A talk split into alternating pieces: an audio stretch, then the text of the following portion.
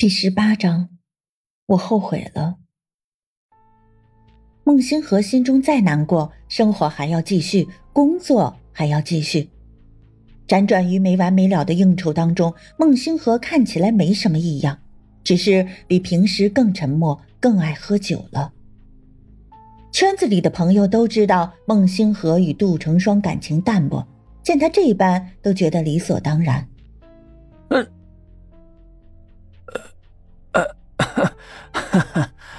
要说咱们这群人里，呃，最幸运的当属孟总，老婆活着时上的厅堂，下的厨房，站着是个印钞机，倒下变成一堆人民币，啊。我们就没这个福分喽。酒过三巡，南华电子的执行总裁徐子聪开始说起了胡话。关键是，他对杜成双的印象太深刻了，长得比网红有特色多了，丰腰长腿，还都是原装的。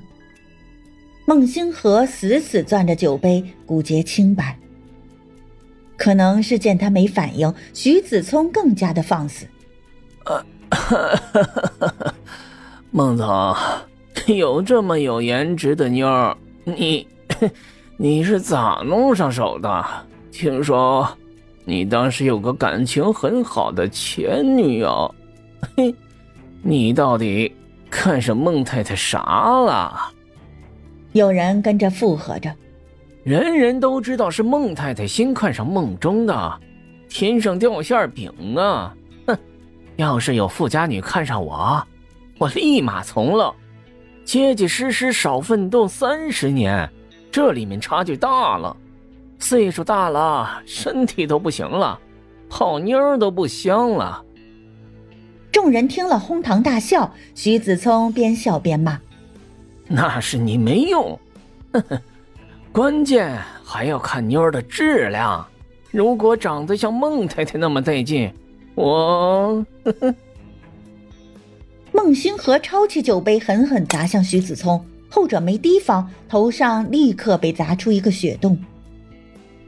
徐子聪手捂着伤口，骂骂咧咧的冲向孟星河：“哼哼，你他妈装什么装？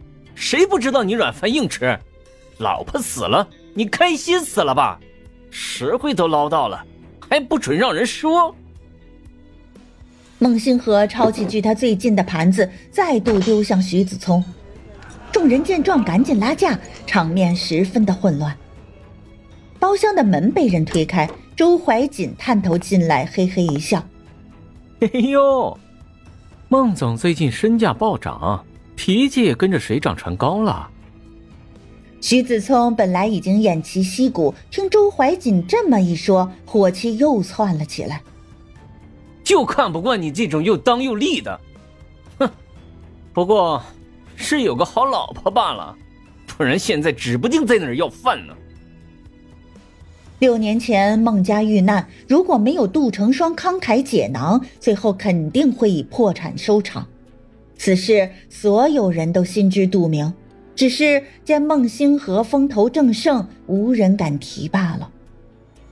徐子聪把话挑明，无疑是当面打孟星河的脸。周怀瑾大咧咧的走进包厢，自顾自的点了一根烟。徐总这话说的就不对了，吃软饭也是种本事。徐子聪故意哈哈大笑，哈哈哈哈哈！对。以色待人那一套，咱们可学不会。孟星河脸色铁青，不再理会徐子聪，他猛地扑向周怀瑾，两人迅速扭打在一起。他们就像是斗兽场上的两个雄狮，非要分出个你死我活。上前劝架的人都被无辜牵连，挨了几拳之后，全都躲得远远的。生意场上的朋友。面子上过得去也就是了，人家才懒得多管闲事。很快，孟星河和周怀瑾的身上都挂了彩，两人累得气喘吁吁，都挥不动拳头了。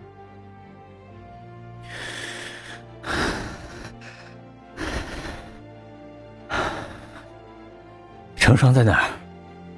孟星河突然冒出这么一句，周怀瑾笑了：“哼，孟星河，你戏演过了。”孟星河积蓄力气，猛地骑在周怀瑾身上，一只手紧紧揪住他的衣襟，另一只手握成拳头，高高举起，做出要打人的样子。把我老婆交出来！周怀瑾凛然不惧。哼，现在知道成双是你老婆了，早干嘛去了？成双的头期已过，那个小情人段晨曦，该上位了吧？我真觉得你俩合适，那啥配狗，呵呵，天长地久。孟星河愤然说道：“闭嘴！”周怀瑾面色平静，眼中却燃着一把火。我不是杜成双，不会对你唯命是从。呵呵，这世上也只有他惯着你，为了把你捧到天上，自己甘愿待在尘埃里。明明是个天之娇女，却落得死无全尸的结局。他那么爱漂亮，那么怕疼。孟星河的心一揪一揪的，不想继续听下去。他疲倦而沉重的站起身，麻木的向外走。周怀瑾突然在背后叫住他：“孟星河，你，你后悔吗？后悔有用吗？”孟星河停顿一下，没有回答。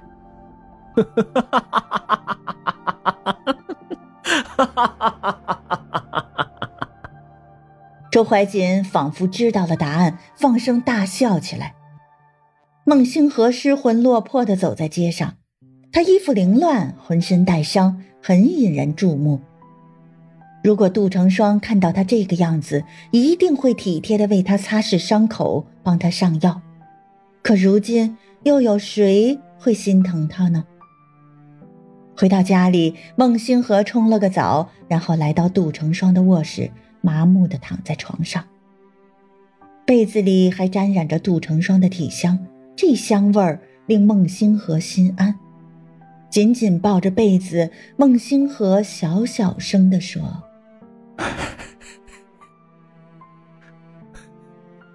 我后悔了。”片刻后，他放大音量。我后悔了。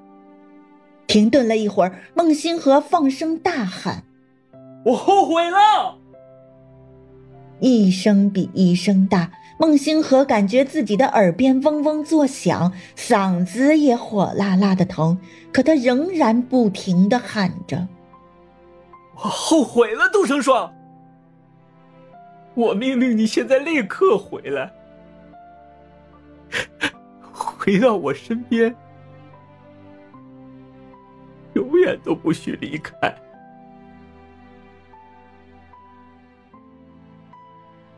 等他停下来，屋里再度陷入寂静。没有声音的房间太可怕了，没有杜成双的家，实在算不得是家。